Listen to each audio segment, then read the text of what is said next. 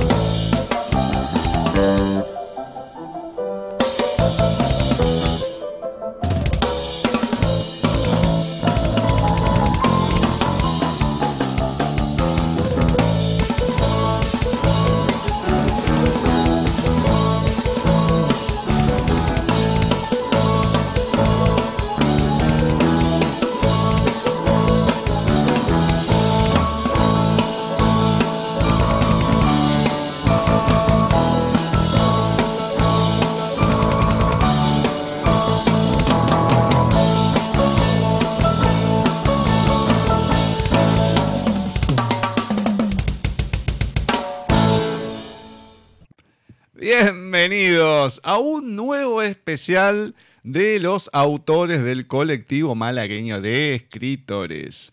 Una nueva emisión que les compartimos, esta la del mes de octubre, y vamos a tener una entrevista vía Skype con una persona, pero encantadora, Clemente González Suárez, alpinista, guía profesional de alta montaña y técnico electromecánico de aparatos elevadores.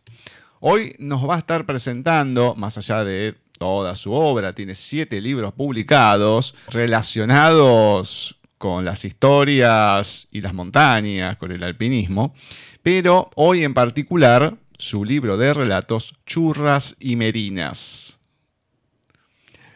Muy buenas tardes, noches, Clemente. ¿Cómo va todo por ahí? Perfectamente. Muy bien. Gracias. Hola, Clemente. Buenas tardes, noches. ¿Cómo estás? Hola, muy buenas tardes aquí. Ahí, buenos días, ¿no? Me imagino. Sí. Exacto. Un gusto tenerte con nosotros. Igualmente, gracias. Bueno, la verdad que una entrevista más, un nuevo especial con el Colectivo Malagueño, y siempre estos especiales que me encantan vienen con una energía diferente, porque vienen con una alegría a todos los andaluces. Nosotros tenemos un amigo no malagueño, sevillano, que siempre está con la sonrisa en la boca también, Salvador, y es un, no sé, son entrevistas que las espero por esto, ¿no? Porque más allá de lo que vayamos a hablar, que acá es un tema totalmente diferente de lo que hemos tocado en otras oportunidades, siempre están ahí con buen humor, a pesar de todo. Y eso siempre se agradece, ¿no? Entre tantas cosas complicadas que están pasando, que la gente por lo menos esté sonriente, no es poca cosa, Clemente. Desde luego. El humor y la buena sintonía en la cara de las personas dice mucho, y es un plus más a añadir en la personalidad de cada cual. Sí, sí. Hay que estar siempre más o menos sonriente y encarando la vida como viene. ¿Qué vamos a hacer? Exactamente. Bueno, precisamente para ir conociéndote, para iniciar esta entrevista, me gustaría que nos cuentes quién es Clemente González Suárez en la voz de Clemente González Suárez. Bueno, hablar de uno mismo pues es un poco complicado muchas veces, ¿no? Porque tiende uno a no ser objetivo, ¿no? Totalmente, ¿no? Pero bueno, soy una persona que nació en el año 55, o sea, ahora ya mismo me voy a jubilar, y durante toda mi vida trabajé. Yo soy técnico, fui técnico de ascensores, yo era instalador, después fui formador de montaje, formador de formadores, de instaladores de ascensores, pero mi hobby, lo que me gustaba a mí, siempre ha sido la montaña. Yo desde muy joven, desde que tenía 13, 14 años, ya empecé a ir al monte y demás, vamos, hasta que, pues, me hice guía, me hice instructor, y recorrí muchas montañas, excepto el Himalaya, pues porque prácticamente he recorrido casi todas las montañas de Europa, de África y parte de América del Sur, ¿no? Y bueno, ya me jubilé, ya no trabajo y sigo en mi mundo. Yo cuando yo hacía aquellas excursiones, cuando yo me iba a aquellas montañas, yo siempre anotaba mis experiencias, mis sensaciones, lo que sentía yendo a aquellos sitios. Entonces, eso lo he ido guardando, hasta que ya cuando dejé de trabajar, pues tiré de aquel cajón donde tenía todas aquellas notas, y me propuse ponerlas en papel, ponerlas en condiciones, ¿no? Y gracias a Ediciones del Genal, cuyo gerente, amigo mío, me propuso de por qué no publicábamos aquello. Y así fue. Empecé con un librito más o menos de historia de un lugar de montaña de aquí cerquita de Málaga, que se llama El Chorro, en Álora. Y terminé pues escribiendo libros de relatos con mi aventura, digamos, con mis salidas y mis cosas por la montaña. Llevo ya 8 libros escritos sobre estos temas y lo que sigo, porque claro, ya no trabajo, ahora pues me dedico a escribir y me lo paso muy bien, la verdad. Me encanta. Bueno, nosotros siempre preguntamos cómo iniciaste con la literatura, con la escritura, pero acá lo voy a complementar y quiero saber cómo es que empezaste tu vida con el alpinismo, cómo inicia todo, y luego también porque decís que escribías y demás, pero ¿cómo, cuándo y cómo es que empezás a escribir, más allá de estas historias en general, ¿no? ¿Cuándo te nace esa cosita de decir, me gusta escribir, lo plasmo en papel? Entonces, las dos cosas, la escritura y el alpinismo, ¿cómo y cuándo nacen en tu vida? Bueno, pues era muy jovencito, tenía yo 9 años o por ahí, y en el instituto, pues me hablaron de una organización, unos amigos míos me hablaron de una organización juvenil que había, que estamos hablando en los tiempos de la dictadura, estamos hablando en los tiempos de Franco, ¿no? Aquí en España, claro. Y entonces había una organización que se llamaba Organización Juvenil Española y que hacía muchas excursiones al campo, salían a la montaña, y a mí siempre me ha gustado eso. Entonces, pues no dudé, me apunté a aquella organización de corte, pues, derechista, que hoy día, pues, no tendría sentido aquella filosofía, vamos. Y entonces, allí me introduje, allí conocí a amigos, y cuando pasaron un par de años, pues nos dimos cuenta que aquello no nos llenaba, que nos llenaba más, pues ir por nuestra cuenta, ir por libre, subir a montañas y demás, ¿no? Y así lo hicimos, creamos un grupo de alpinismo en el año 1970-71, y comenzamos, pues, a hacer montañismo. Ya conocimos otras personas, conocimos libros, las que leíamos mucha literatura de montaña. En España, bueno, había un alpinista muy famoso, había, y todavía sigue, vive todavía el pobre, era el Pérez de Tudela, bueno, que subió a la Aconcagua un montón de veces y demás. Y bueno, hubo mucha polémica para subir a la... Bueno, pues ese hombre pues escribió mucho y nos abrió a muchos de nuestros jóvenes de aquellos tiempos, de aquellos años, nos abrió los ojos lo que era el alpinismo puro. Y entonces nos dedicamos a hacer eso. Ya, pues nos federamos, pues hicimos cursos, yo me hice instructor, ya empezamos con la técnica de la alta montaña y bueno, se fueron ampliando los horizontes. Ya no, España prácticamente se quedó chica, nos fuimos a los Alpes, a toda Europa y así fuimos poco a poco pues hasta ahora, ¿no? Y esa es mi pasión. Otros alpinistas escribían y yo leía lo que escribían. Y entonces yo me decía, digo, yo puedo hacer esto también. Hombre, con mi modestia, mi actividad modesta, porque yo no dejaba de trabajar en mi profesión. Yo tenía que ya llevar dinero a mi casa. Y entonces, y la montaña no da dinero, efectivamente. La montaña no da un duro, no da un dinero. Vamos. Y entonces tenía que seguir. Yo estaba pues muy, muy, muy limitado a la montaña. A eso, a los fines de semana, vacaciones y permisos especiales y poco más.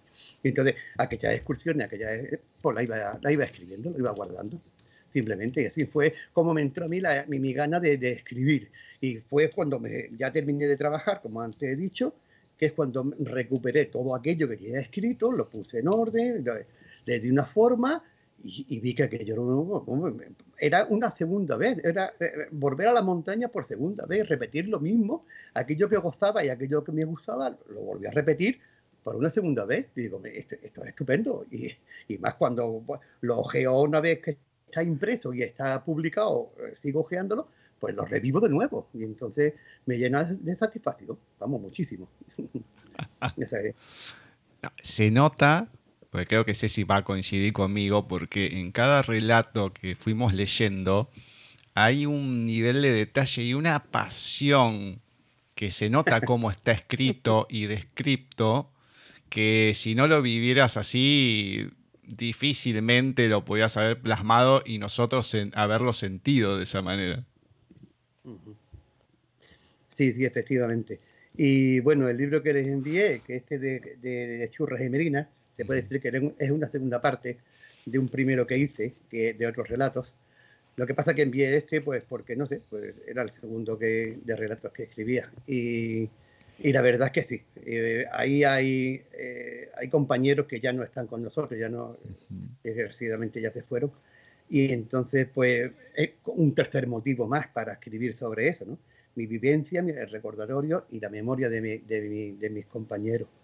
Y sí que lo vivo con pasión, porque aún sigo yendo al campo, aún sigo yendo a la montaña. Hombre, ya no me salgo de los caminos marcados, porque ya no me atrevo, porque con mis piernas las tengo un poco delicadas. Y entonces, pero vamos, la pasión la sigo teniendo exactamente igual que cuando tenía 14 años, vamos. Bueno, hablando de pasiones, ¿qué significa en tu vida también la fotografía? Sí, es que una cosa conlleva a la otra. Es que la montaña, el alpinismo, es más que un deporte, no voy a decir el tópico aquel de una forma de vivir, ni muchísimo menos, pero más que un deporte, no es un deporte en sí. Primero que no tiene público, nadie te aplaude, nadie te lleva a ningún sitio. Hombre, excepto ahora las cosas modernas que hay ahora de escalada, indoor, y que, bueno, no son montañeros, estos son atletas, ¿no?, que hacen maravillas. Yo me refiero a la otra montaña, a la que está el escalador, el que está el montañero, el alpinista solo de cara a la montaña y se tiene a sí mismo, como mucho a tu compañero de cordadas, como mucho, que la mayoría de las veces yo he ido solo. Y te enfrentas a esta dificultad, que no es dificultad en sí física, sino es dificultad con uno mismo. Y viendo la montaña ve uno muchísimas cosas. Y ya no es solamente la montaña, es que lo que tú estás viendo ahí te lo quieres llevar a la casa. Entonces lo fotografías. Fotografías la montaña. Ya que estás en la montaña, ves que asoma una flor, un endemismo, una planta de roque, y las fotografías. un animalillo que te sale por allí o una cabra montés, ¿vale? Y las fotografías. Te llegas a tu casa, mira estas fotos que has hecho y las buscas en libros. Las buscas en libros y te documentas qué son estas fotos que has hecho. Pero te das cuenta que las fotos salen un poco desenfocadas o no han salido en el cuadro que tú quieres y tu equipo va aumentando, va buscando esta mejor fotografía. Y de hecho, cuando ahora voy al campo, voy cargado como un mulo con cosas de con equipos fotográficos y demás, y aparte de mi blog de notas y para escribir, ¿no? Porque la montaña ya no es solo el deporte en sí, en la montaña, es que uno aprende a amar a la geología, a la geografía física, a la botánica, a la zoología. Es que aprende a amar todo, todo. La montaña tiene eso, que no es solamente subir un monte y bajarlo. No, es que es un mundo por descubrir. Es un mundo, y entonces el que entra en ese mundo pues tiene que adaptarse a todo eso que quiere acaparar. Y a veces es un problema, ¿no? Porque todo no se puede tener, todo no se puede hacer. Y es así. No, además yo creo que por lo que leímos en tu libro y por lo que uno puede percibir, el silencio y la atmósfera que hay en la montaña debe ser algo que, bueno, vos lo traducís muy bien, pero es como algo muy personal e intransferible. Porque debe ser una cosa maravillosa. Yo no tengo experiencia, te escucho maravillada. La única mínima experiencia es de años a cuando en la provincia de Córdoba, que acá hay sierras, no son montañas, o sea, son elevaciones muy femeninas, muy, muy leves. Cuando la subía con mis hijas, por ejemplo, es una sensación maravillosa. Lejos de lo que vos decís, porque esto al lado de lo que vos decís es un ejemplo mínimo, pero es verdad, vas viendo esta flor, este cactus, Exacto. y te querés llevar todo, entonces bueno, si podés lo fotografiás, pero es una maravilla, es intransferible, en serio, vuelvo a decirlo. Pero Clemente, además de todo lo que nos estás contando, podrás para nosotros y para nuestros oyentes, resumirnos un poquito lo que aparece, porque has escrito muchos libros. Y si bien el tema es el mismo, cada libro debe tener su cuota de distinto, de diferente. ¿Te parece hacernos, antes de entrar en el último, en el que nos gentilmente nos mandaste, hacer un resumen de los otros? Sí. Pues como decía antes, debido a mi actividad de la montaña, de mi actividad montañera, aquí en Málaga, en la zona, bueno, en el norte de la provincia, hay una zona de montaña que se llama la Sierra de Abdalajís, y también Sierra del Huma, que tiene unas paredes enormes, paredes verticales de 200 y 300 metros. Ahí empecé yo a escalar, ahí empecé a subir por las paredes, a subir por allí con mis amigos, ¿no? Bueno, en esta zona hay un cañón muy característico, hay un desfiladero enorme, que desde la base del río a la parte alta de las montañas puede haber unos 350, 400 metros de altura, por el cual atraviesa una vía férrea, atraviesa un tren esa zona. Hay 16 túneles para atravesar ese cañón del ferrocarril. Bueno, como decía antes, no es solamente la montaña, sino cuando ya decido investigar más cosas, me pregunto qué hace ese tren por allí, ¿no? ¿Qué pinta ese tren? Podía haber ido por otro sitio. Y aparte de eso, había también unos embalses de agua, unos embalses con unos canales enormes, unos canales que atravesaban todo el desfiladero. Igual, vamos, en sitios inverosímiles, unos balcones colgados allí en medio de la pared. Y a mí me llamaba mucho la atención aquello. Digo, esto que hasta aquí. Me puse a investigar sobre aquello.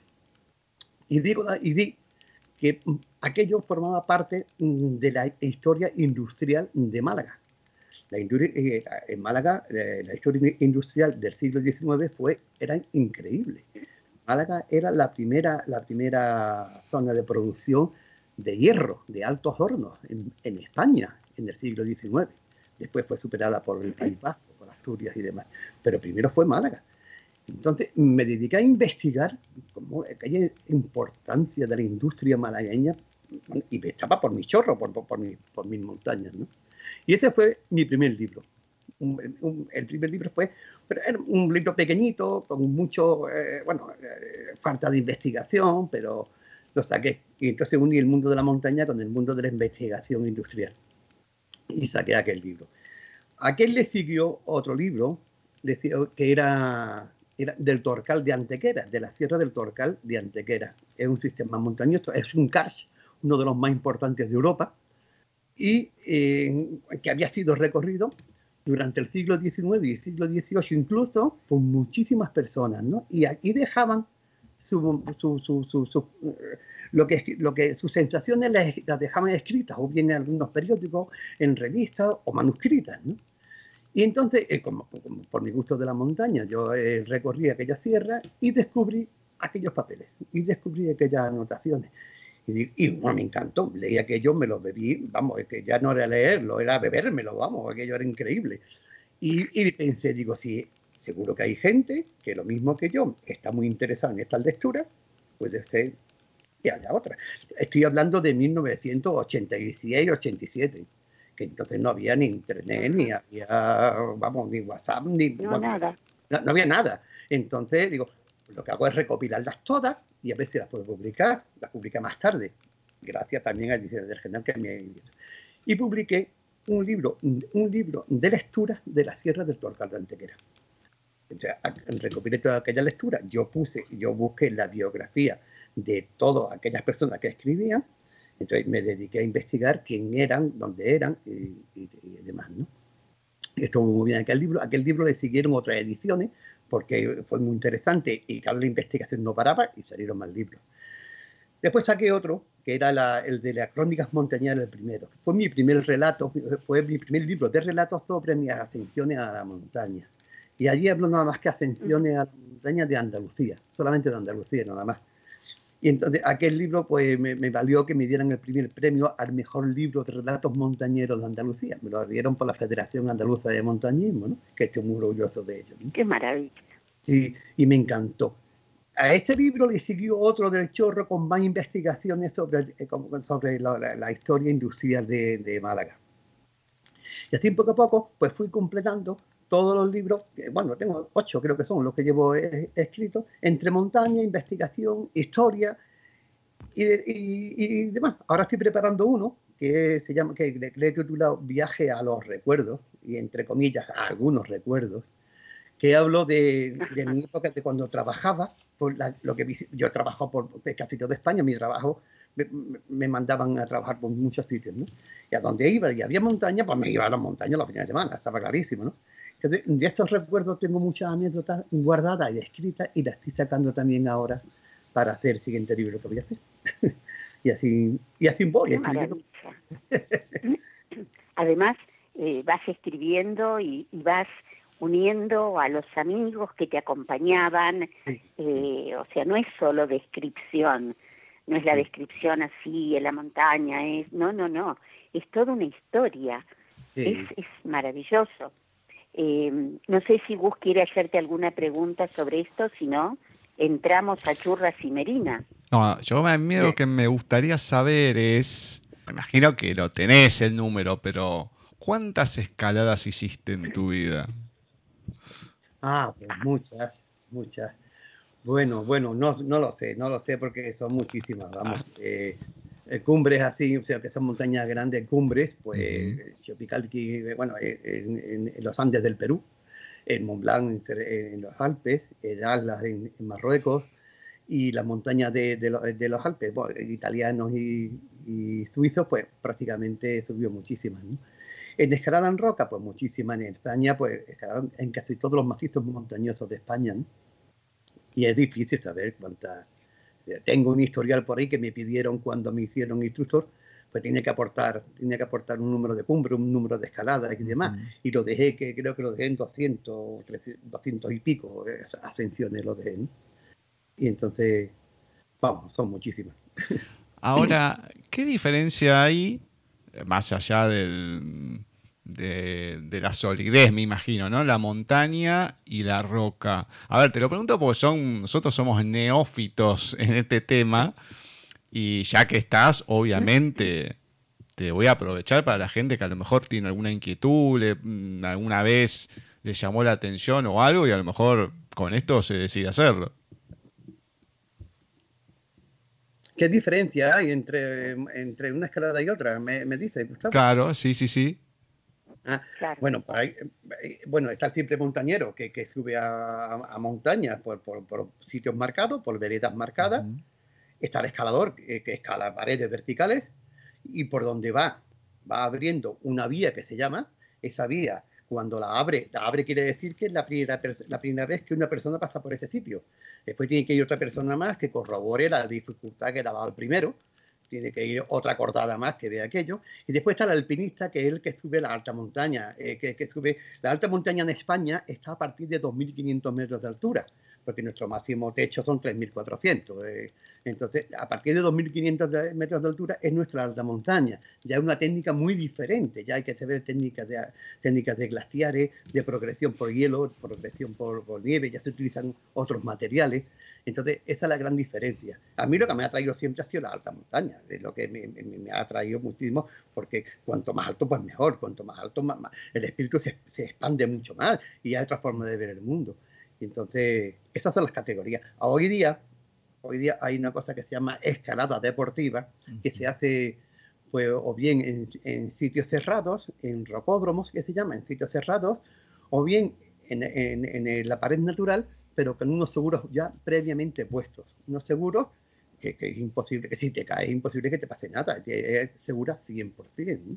No es como la escalada tradicional o la escalada que hacíamos nosotros antes, que te la iba jugando un poquito, había un porcentaje que lo dejábamos a la suerte, ¿no? Pero entonces, esa es la gran diferencia que hay. Esto último que está comentando Clemente, de la pared, acá cerca de donde estamos nosotros, por River, hay un lugar donde se enseña a escalar y está eso justamente.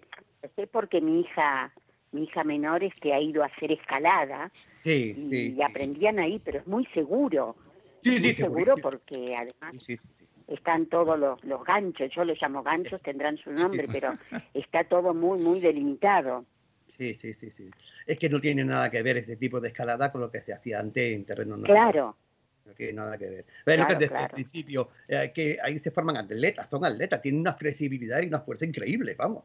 Que eso en la montaña natural es muy difícil que se dé. ¿Por qué? Porque en estos sitios te puedes arriesgar a dar el paso imposible, porque si te caes no te va a pasar nada. Está todo tan asegurado. Claro. Entonces, pues, te arriesgas mucho. Por eso te dan pasos de muchísima dificultad hoy día, ¿no?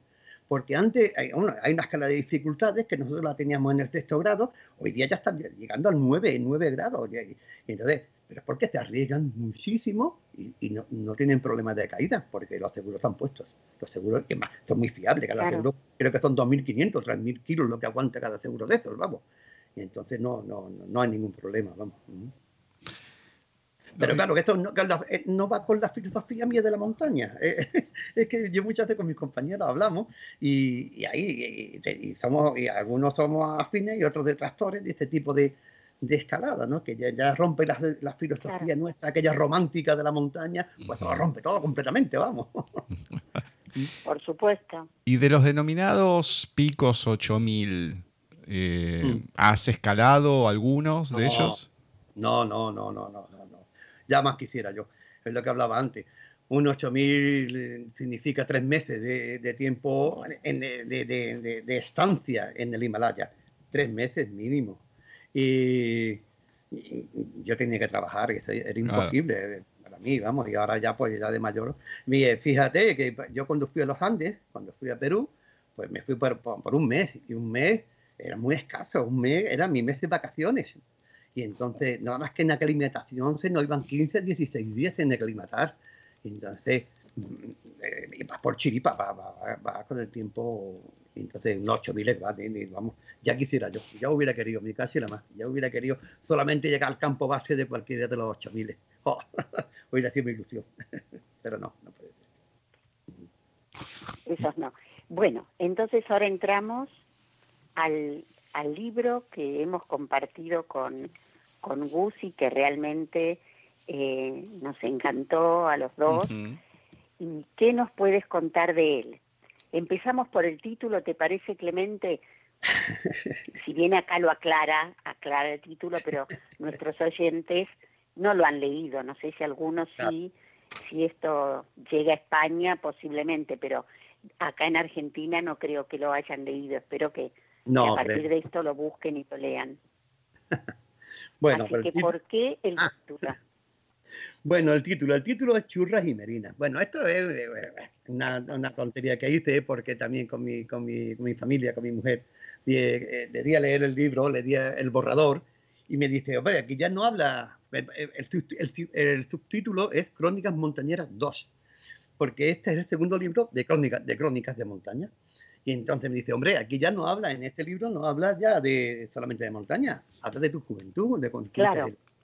Hablas de espeleología, y entonces digo, oye, pues verdad, pues entonces vamos a hacer una cosa, le vamos a poner el nombre Churras y Merinas. Churras y Merinas es un refrán castellano, no sé, me imagino que en Argentina uh-huh. también se conocerá, que dice, no puedes mezclar churras y merinas, ¿no? Dice, no mezclar churras claro. y merinas. Digo, pues yo sí las mezclo, pues sí, porque quiero, pues yo soy el autor, y las mezclo, y por eso... salió la idea de churras y merinas, ¿no? Porque mezclo temas diferentes que no son de la montaña. ¿Y por qué son diferentes? Pues porque quise ponerlo, porque el primer que hablo de la escuela, pues hablo de mi maestro, de don Antonio, que le guardo un cariño, vamos, el pobrecito ya tiene 89 o 90 años, creo que tiene, todavía vive. Y entonces le di el relato a que lo leyera y es consciente todavía. Y le salieron dos lagrimillas, Oh, me encantó. Digo, esto tiene que ir al libro por puerta, tiene que ir, ya está, porque me da la gana. Menos mal que le salieron dos lagrimillas. A mí me lo vas a leer y yo hubiera sido ese maestro y estoy llorando todavía, porque es maravilloso ese primer relato de la escuela de ese maestro. A mí me emocionó mucho. Y bueno, y ahora te lo estoy diciendo y estoy emocionada de nuevo. Es muy, muy bonito. Sí. Muy bonito. Hombre, aquello fue antes del instituto. O sea, fue mi maestro. Este maestro me preparó para hacer, ¿cómo se llama? El ingreso para el instituto, para bachiller, ¿no? Hace ya un montón de años, claro. Acá diríamos maestro de primaria para nosotros. Claro. Y entonces, esto fue en el año 66, 67. Yo entré en el instituto en el 78, pues 67 sería. Y claro, yo me quedé sin padres, desgraciadamente, en el año 75, ¿no? Y él sabía que yo no tenía padres, porque este colegio que iba era un colegio privado. Pero mi padre, como trabajaba para la entidad, que era la propietaria de este colegio, pues nosotros, a mí y a mi hermano, pues nos dejaron estudiar gratis, ¿no? Ahí. Y entonces tenía una pequeña diferencia con nosotros, pues, vamos, me parece, ¿no? Porque ahí en la parte de atrás que hablo de que cuando seáis mayores, ¿qué vais a hacer? No sé qué. Efectivamente, es verdad, tal como recuerdo, así fue, Que uno que era conductor, el padre era conductor, el otro padre era arquitecto, no sé qué, y a mí no me preguntó. Claro. Y a mí no me preguntó porque sabía que yo no tenía. Acá. Claro. Entonces, es muy emotivo, vamos. Muy emotivo. Este capítulo emotivo, muy bien escrito, unas descripciones maravillosas tiene el libro, realmente. Y con Gus lo puede aseverar porque leemos, gracias a Dios tenemos la suerte de leer uno o dos libros por semana, de modo que sabemos cuando está así muy, muy bien escrito, y este es el tuyo, muy bien escrito. También en este libro, por ejemplo, en la escuela, pones una breve reseña de Soledades, ¿no?, de Antonio Machado, y que lo volvés a repetir. Sí. Bueno, después en el que nos gustó a ambos, está Machado y demás, pero por algo especial ubicaste a Machado en estos textos. Bueno, he de decir que a mí Antonio Machado era uno de los poetas, bueno, vamos, que lo adoro. Me gusta la poesía, no me gusta demasiado la poesía, pero la de Antonio Machado me subribella, es increíble. Tengo pasión por Antonio Machado. Yo en España he recorrido con mi mujer, ahora ya que dejé de trabajar, todos los lugares por donde pasó y vivió Antonio Machado. En el libro este también está lo de una subida al pico Urbión, a la Sierra de Urbión, porque ahí también hablo mucho de Machado también, porque fui a donde él dio clase, donde se casó con Leonor, donde murió su mujer, que casi le cuesta la vida al pobre también, ¿no? Y entonces Machado para mí ha sido increíble. Y la parte esta de la poesía, de la lluvia tras los cristales, vamos, y es que parece que estoy dentro del aula cuando estaba lloviendo en aquellos tiempos, ¿eh? Entonces me retrotrae aquellos tiempos. Y entonces es de una sensibilidad increíble, vamos, ¿eh? Sí, es maravilloso. Bueno, cada uno de los relatos estos pasó en distintas épocas. Hay muchas fotos muy bonitas. Bueno, en la página yo marqué acá una de ellas, en la 152. Hay una foto tuya con dos amigos, muy bien logradas las fotos y muy bien ubicadas en el lugar exacto, diría yo. No abundan y son las justas. Sí. Esta foto, bueno, la hicimos, bueno, esta foto es del año 1973, en el 73. Ajá. No, 75, no, en el 75. 75, entonces, te iba a decir, 75, dice 75. Bueno, es que yo soy el que está a la derecha. Yo soy un poco más delgado. Ya me fijé. Un poco más delgado. Sí. El que está a la izquierda es mi amigo Andrés, y el del medio es Javi, que lo pone en la camiseta, es Javier. Estos son dos compañeros inseparables míos. Nos decían el trío Calavera, porque íbamos juntos a todos lados los tres. Y seguimos viéndonos todavía, ¿eh? Aún vamos con nuestras mujeres. Qué lindo. Y nos vamos a fiesta, nos vamos a tomar cerveza, vamos, seguimos saliendo juntos y nos queremos cada día más, vamos. Y yo estuve con ellos este fin de semana pasado, en el monte. Lo que pasa es que ellos están más fuertes que yo, no tienen el problema que tengo yo en las piernas. Ellos suben a un sitio y a mí me dejan. Digo, porque yo siempre digo, a mí dejadme esturrear, después a la vuelta me recogéis. Y así lo hacemos, ¿no? Y sigo con ellos perfectamente, vamos, sigo con ellos, pues nos vemos, vamos, cada fin de semana. Uh-huh. Les tengo un cariño especial. Qué lindo, ¿no? Es familia ya, es familia. Sí, son mis hermanos. Saltando un poco a uno de los últimos relatos, que es el que nos encantó. Todos son, cada uno tiene lo suyo y son hermosos. Pero te decía yo el de Machado, que también nombrás la poesía Un olmo seco, sí, que para mí es uno de los poemas más lindos. Uy, me emociono, perdón, que he leído y que lo he usado mucho con mis alumnos. Yo usaba ese texto de A un olmo seco en la época de Pascua, porque Pascua para nosotros es el paso de la muerte a la vida. Y ese olmo seco te dice que por más feo que estaba el pobrecito olmo, siempre termina, mi corazón espera también hacia la luz y hacia la vida otro milagro de la primavera. Exacto. O sea que yo leí eso y ahí sí que lloré. Te digo la verdad, Clemente, ahí lloré porque me trajo montonazos de recuerdos. Claro. Muy lindo. Ese Picos de Urbión que nombras a Becker también, no sé, está súper logrado. Para mí fue una maravilla y lo voy a volver a leer porque... Claro. Me parece que merecen muchos de ellos más de una lectura, que no tenemos tiempo por el tiempo que tenemos con la entrevista, pero claro, yo te entiendo cuando decías que lo volvés a leer y volvés a revivirlo, porque sí, uno lo lee y lo vive. Lo lograste. Sí, este Pico de Urbión es machadiano, 100%, vamos. Este Pico de Urbión, este relato entero de Antonio Machado, ¿no? Desde el olmo seco. El olmo seco es un olmo que está allí al lado del cementerio donde está enterrada su mujer, donde está enterrada Leonor Izquierdo, que existe todavía. Vamos, yo estuve allí, ¿no? Estuve viendo la tumba y estuve viendo esto. Esta ramita. Y hay una foto. sí, esta ramita que le sale al olmo, pues es la esperanza que siempre, porque por muy malo que lo pasemos, siempre esto termina y todos los días sale el sol y esto hay que seguir para adelante. Entonces, también hablo en este relato de Urbión, es que en la Laguna Negra, hay un sitio que se llama la Laguna Negra, allí en los Picos de Urbión, hay un relato de Antonio Machado que se llama Álvar González. Entonces, la historia de este Álvar González es que los hijos matan al padre para cobrar la herencia y lo tiran a la laguna. Entonces, el montañero que yo hablo aquí en Urbión, se encuentra este hombre, Álvar González, que sale de la laguna, sale de allí y habla con el montañero, con el alpinista, que soy yo. Claro, está ficticio, por supuesto, claro. Pero soy yo y le pregunto que cómo se llama. Y entonces, cuando le explico la historia, pues este hombre coge y se va corriendo, porque dice, coño, me han descubierto, me voy. Y eso es la cosa.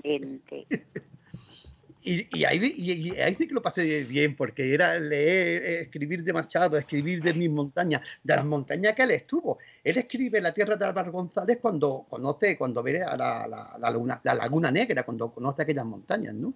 Y entonces Machado escribe aquello. Y yo he estado allí y lo vuelvo a escribir, pero a mí me se va a presentar, el Álvar González se me va a presentar, porque sí. Y entonces... Está muy, disfruto muy bueno. Muchísimo. Hay otro que es maravilloso por todo el contexto, ¿no? Del antes y el después, digamos, ¿no? El pasado y el presente, que es La pared, con ese encuentro entre amigos y entre estos dos jóvenes que, bueno, ahí los incitan a que continúen la historia. Es maravillosa esa también. Sí. Eso es...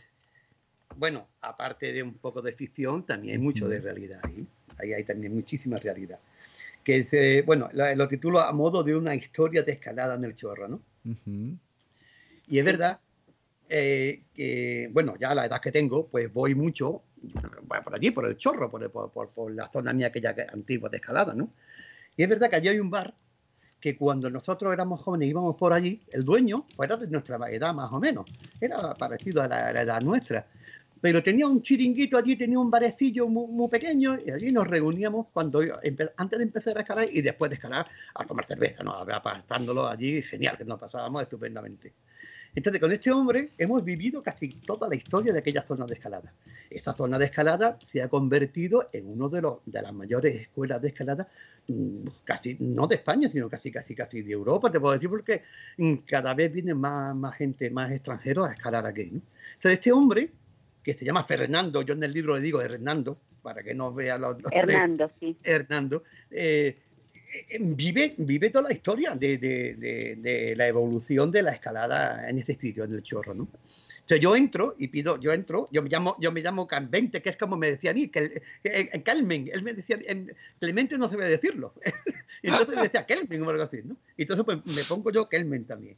Y bueno, estamos charlando, estamos hablando, y vemos que hay dos chavales allí sentados en una mesa, pues que están hablando de montaña, que se ven los cascos de escalada, se ven cuerdas y se ven nada.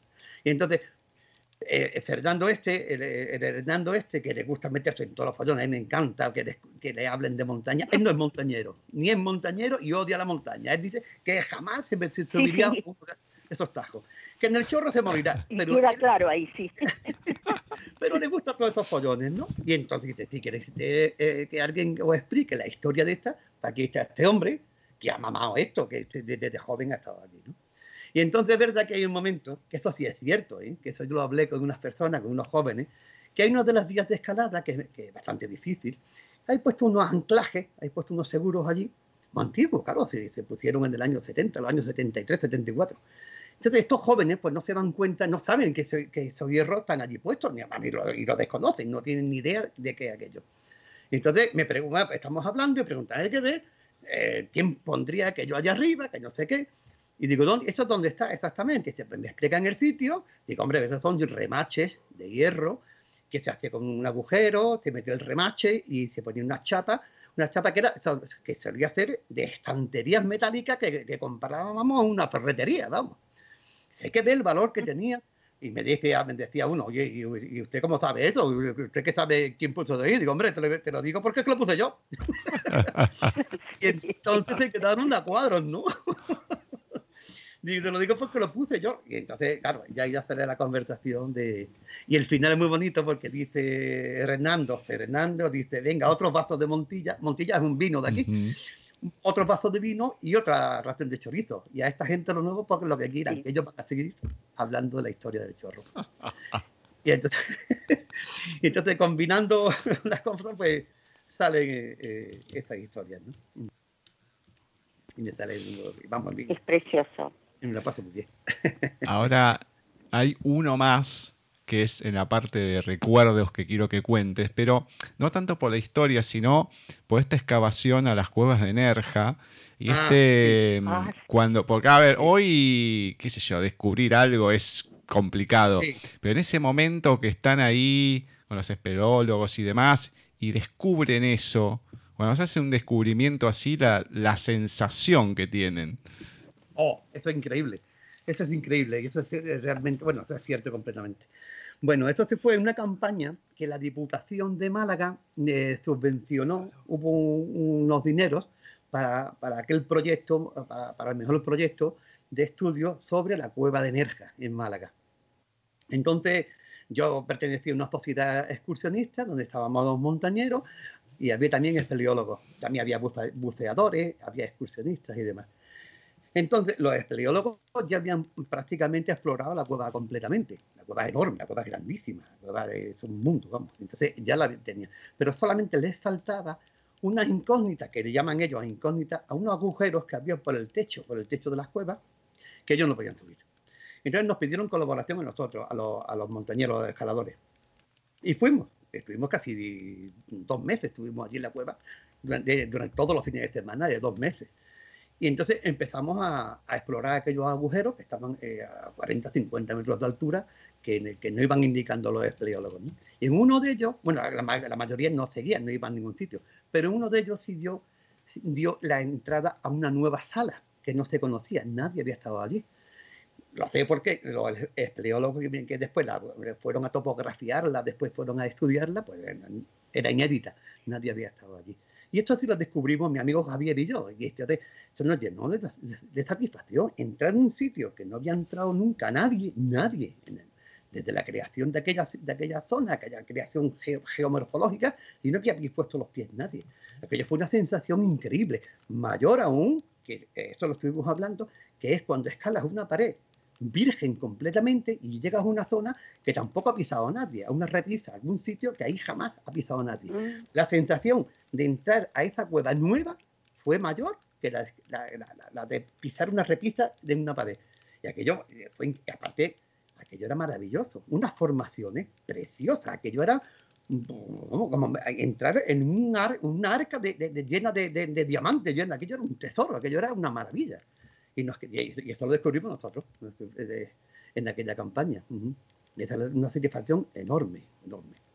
Este capítulo de recuerdo se llama así porque va dedicado a mi amigo José María Gutiérrez, que también falleció en una cueva precisamente, buceando dentro de una cueva, que es que esto era rizar el rizo ya, vamos.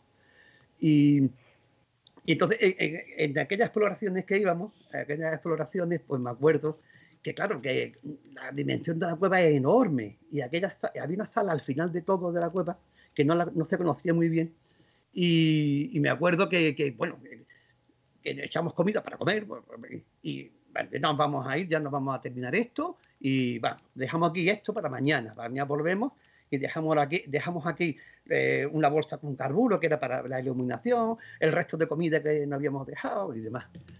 Y ya no íbamos a ir, pero no sé qué pasó, porque íbamos con un experto, íbamos con alguien que conocía muy bien la cueva, expertísimo.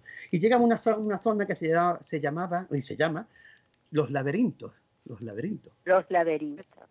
Me casi llamaba Los Laberintos. Y cuando yo ya estaba harto de andar, digo a mi amigo, oye, estuvo bonito, pero ¿cuándo nos vamos a ir?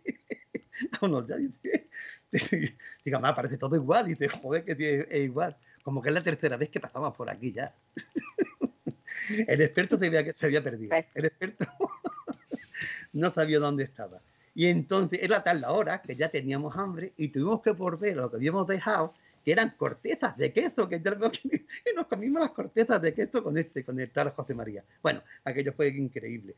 Y este relato de los recuerdos lo hice porque la Sociedad Excursionista, que lleva el nombre precisamente de él, de Centro Cultural José María Gutiérrez Romero, entonces me pidieron que escribiera algo cuando hizo el 30 aniversario de su fallecimiento, ¿no? Y escribí esto, vamos.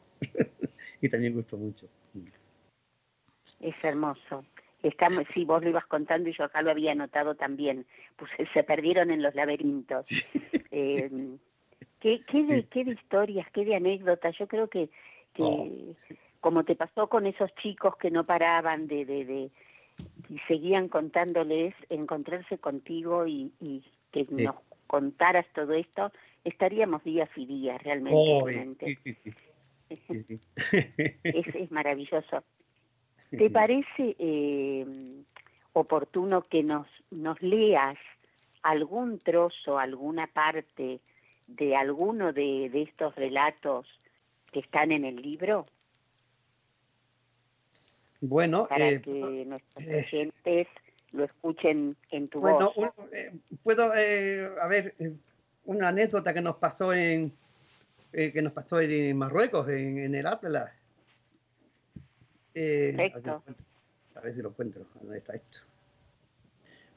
Porque, bueno, los árabes son como son. Y entonces, esto era la primera vez que yo iba a Marruecos. La primera vez que íbamos a escalar a aquella montaña allí. Son montañas de más de 4.000 metros. Y nos habían advertido mucho, cuidado con los porteadores, cuidado porque, claro, allí llegas a un sitio donde se te queda el coche, después hay que contratar a unos muleros que con mulas y demás te llevan el material de montaña, de escalada, de tiendas, comida, a la línea de nieve, a donde comienza la nieve. Desde la línea de nieve hasta el campo base son porteadores, son personas las que llevan tu material, ¿no? Entonces, y tuvieron que pasar por el peaje aduanero ahí. Claro, desde en la línea de nieve los animales dejan de trabajar y ahí, bueno, los mulos descargan y son porteadores, son personas que te llevan el material, ¿no? Entonces, nosotros contratamos en el pueblo, pues contratamos los servicios de estas caballerías, ¿no? Entonces, contratamos y nos dicen que tenemos que pagar por adelantado. Bueno, no pasa nada, pero a la vuelta, el ID y la vuelta, ¿no? La vuelta también había que pagarla. Nosotros íbamos para 10, para 8, no, 7, 8, 10, no me acuerdo.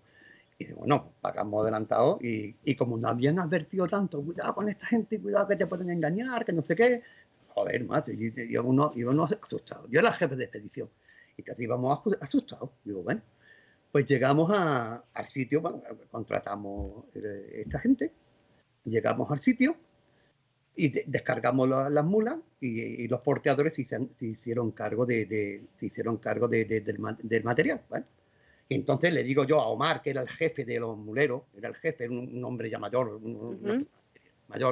le digo, bueno, aquí nos vemos, dentro de tantos días nos vemos aquí a la hora de recoger el material, ¿eh? Digo, me das tu palabra de bereber. Que vas a... El hombre se ofendió una barbaridad cuando le dije esto. Claro, yo tampoco, hace ya un montón de años, ya era uno más joven también y tenía menos miramientos, vamos. Y entonces el hombre me dice, no tengo que darte ninguna palabra. Hemos quedado aquí y aquí estoy cuando el día de la fecha. Y así fue, ¿no? Claro. Entonces voy a leer cómo se hizo esto, si te parece. Bueno. Sí, perfecto. Bueno, pues ya íbamos bajando. Yo le dije a Omar, bueno, había una piedra, aquí una roca gorda, grande, digo, aquí en esta piedra te quiero ver tardía, ¿no? Total, que me dijiste que sí. Entonces le pregunto, ya íbamos bajando y me dicen otros compañeros que había por allí, me dicen, oye, ¿vosotros sois de la expedición de Antequera? Nos preguntó un montañero que iba subiendo por la vereda. Sí, nosotros somos, respondimos casi al unísono. Pues un poco más abajo, detrás de este recodo, hay dos o tres marroquíes con unos mulos que preguntan por vosotros. ¿Cómo? No me lo podía creer. ¿Cómo que preguntan por nosotros? Sí, concretamente por el líder de la expedición, por el responsable. Salí pitando vereda abajo y efectivamente al doblar el recodo del camino vi a Omar, los muleros y la recua de mulos esperándonos. Omar estaba encima de la roca que habíamos quedado 4 días atrás. Le pedí perdón nuevamente por dudar de él. ¿Qué había pasado? Sencillamente que Omar se tomó muy en serio lo que me dijo a la subida. Omar no tiene que empeñar la palabra ni de bereber ni de marroquí. Ustedes tienen la palabra de un hombre de estas montañas. Y aquí, señalando una roca que sobresalía de la vereda, sobre esta piedra nos veremos el día indicado. No tuvimos en cuenta que los días anteriores hizo mucho calor en las montañas y sencillamente la línea de nieve había retrocedido considerablemente hasta un recodo de la vereda que ocultaba la dichosa piedra en la que habíamos quedado con Omar. Esta era la anécdota que nos pasó allí, porque claro, nosotros después de tantos días en la montaña, a mí se me olvidó la piedra, se me olvidó todo, como la cosa era. La línea de nieve, pues cuando bajamos llegamos a la línea de nieve. Y allí no estaban Omar, ni los mulos, ni nada, no había nadie. Digo, ya no ha engañado. El tío este, tanta palabra, no ha engañado. No había engañado. El tío dijo que esta piedra te quedaba y esta piedra estaba. Joder. Dios, ¿qué palabra tienen esta gente? Omar cumplió su palabra. Pero totalmente, vamos. Los que dudamos como nosotros, ¿no? Dudamos y hicimos muy mal en dudar, porque esto es la gente de la montaña es maravillosa. Todo, sí, acá lo estoy, justo estoy mirando esa parte. Sí. Es una maravilla. Bueno, antes de cerrar lo que es la entrevista, la gente donde te puede escribir, donde puede comprar tus libros y demás, me gustaría que me cuentes brevemente sobre tu tarea como investigador en la Biblioteca Nacional de España. También sos director de la Escuela Andaluza de Alta Montaña y has dado muchas conferencias. Contame un poquito sobre esto antes de cerrar la entrevista. Bueno, pues como dije antes, yo soy instructor de la Escuela Andaluza de Alta Montaña de la Federación Andaluza de Montañismo, que es el órgano que se encarga de la docencia de los futuros montañeros, de los futuros alpinistas. Uh-huh. También soy instructor de la Escuela Española, que a su vez la Escuela Andaluza y la Federación Andaluza dependen de la Escuela Española, que abarca pues, todo el país, ¿no? Yo soy instructor de la Escuela y profesor de la Escuela Española de Alta Montaña, que nos dedicamos... Ahora todo lo que tengo son ex, una E, una X, instructor. Pues debido a que ya no ejerzo nada con estas cosas, ¿no? También fui guía profesional de Alta Montaña. Se creó en España, cuando el año 90 y tanto se creó en España la Asociación Española de Guías de Alta Montaña. Yo fui uno de los fundadores de los guías. Tuvimos que formarnos en Chamonix, porque va a hacer muchas prácticas. Bueno, y investigador de la Biblioteca Nacional de España. Bueno, eso me tuve que hacer para poder llegar a muchos sitios, porque te pedían que tienes que ser investigador para poder consultar ciertos archivos. En mis investigaciones sobre la historia de la industrialización de Málaga, en Madrid en la Biblioteca Nacional está casi todo. Entonces yo me tuve que hacer investigador. Seguí unas normas, unas cosas que me pidieron, pues, y me fui a Madrid a hacerme investigador. Con este carnet ya podía entrar a los archivos y podía ya consultar lo que yo me hiciera falta, ¿no? Y de hecho, pues, lo sigo utilizando, sigo siendo investigador. Que lo utilizaba para buscar en los archivos aquella información que a mí me hacía falta. Muy bien. Bueno, coméntanos ahora dónde la gente puede comprar todos tus libros y también dónde te pueden encontrar si te quieren escribir o algo. Bueno, pues si me quieren escribir, pues tengo un correo que es clemente_gonzalez@hotmail.com. También tengo otro que es de montaña, que lo tengo cuando tengo otros amigos montañeros y demás, que se llama Sierra del Huma, @gmail.com. Y tengo en Facebook, tengo varias páginas abiertas de mis libros y demás. Y los libros, cuando tecleando Clemente González en el Google, pues va al Facebook, va a todas mis publicaciones. Y los libros, bueno, en Málaga se pueden comprar en casi todas las librerías que hay en Málaga. y no sé dónde más, no sé si en el resto de... Bueno, sé que en Barcelona han estado puestos a la venta, en Madrid en algunas librerías, y nada más, vamos, son los libros pues locales prácticamente, ¿eh? En Málaga y la provincia. Si alguien estuviera interesado con mandarme un correo electrónico, yo le mando el libro y... Bueno, siempre y cuando haya, ¿eh? Porque ya estos libros ya van quedando poquitos, hay que hacer nuevas reediciones, ¿eh? Pero que con un simple correo electrónico, si alguien está interesado, pues yo se lo envío. Qué lindo. Cuando empezamos esta charla, nos comentaste, Clemente, que estabas con otro proyecto, con otro libro. Ah, sí. ¿Puede ser? Sí. ¿Y cómo va eso? Pues lo llevo unas 140 y tantas páginas escritas. Y bueno, es lo que explicaba. Es un viaje a los recuerdos, ¿no? A algunos recuerdos. Porque de acumulación de mis viajes de cuando trabajaba, pues cuento anécdotas y hago un viaje virtual que no, vamos, hago un viaje desde Málaga hasta el noroeste de Andalucía, que es donde más, la zona que más he trabajado, ¿no? Que desde Málaga a Córdoba, Jaén, Albacete, y vuelvo por Granada. Entonces, durante ese trayecto voy contando todo lo que yo he vivido en estos sitios y en diferentes años, ¿no? Y ahí hay montaña, ahí hay trabajo, ahí hay gente que conocí por allí. Hay mucho Machado también, porque en Baeza me empapo de Machado, allí me empapo también. Y entonces, todo eso... Esperemos tenerlo. Sí, porque va... Tenerlo para otra entrevista, por favor. Llevo casi un año con él trancadillo ahí, me casi la madre. Pero vamos. Bueno, cuando esté terminado, editado, sí, la verdad que sería un placer para nosotros... volver a conversar en Paisaje y leer tu libro y comentarlo. Sí, sí, cuando estamos quieran. Aquí dispuestos. Muy bien. Pues en cuanto esté terminado, pues ya nos ponemos en contacto y hablamos de él. Perfecto. Bueno, Clemente, la verdad que fue un súper gusto tenerte esta horita que nos regalaste para Paisaje, haber leído tu libro, nos gustó muchísimo. Y esperando esta nueva lectura del nuevo libro, te mando desde acá un beso enorme, te felicito por todo lo que has hecho, porque no solo escalaste, sino que enseñaste, bueno, un sinfín de cosas, tu historia es maravillosa. Lo único, un gracias enorme y sigamos en contacto, Clemente. Gracias. Muchísimas gracias a vosotros, muchísimas gracias. Muchas gracias por el momento que me habéis dado a compartir. Muchas gracias a vosotros. Bueno, Clemente, de mi parte también, muchísimas gracias por el tiempo, por la onda. Vuelvo a remarcar que tienen todos los malagueños cuando hemos entrevistado hasta ahora. Vamos, pero perfecto, 10 de 10, todos con una sonrisa, con humor, y eso es lo que me encanta, lo voy a seguir repitiendo hasta el cansancio. Y es maravilloso el libro, lo que escribís, lo que has vivido, cómo lo podés plasmar.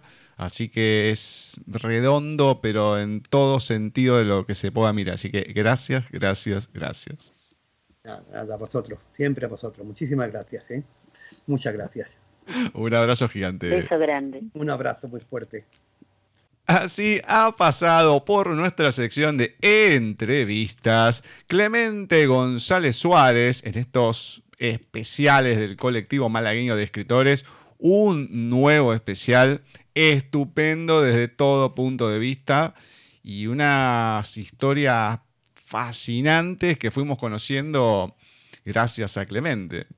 Sí, porque jamás yo por lo menos, cero montañismo.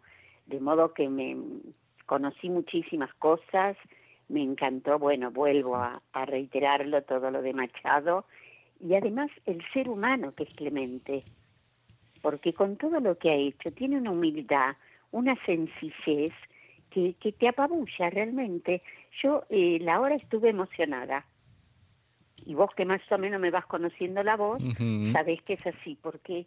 Una humildad, una sencillez, y es todo un escritor, un escritorazo, diríamos acá, y una vida, la verdad, maravillosa con la conexión con las montañas. No, un lujo fue tenerlo, realmente un lujo. exquisita, una entrevista exquisita, y es lindo encontrar gente así con tanto gozo por lo que ha hecho.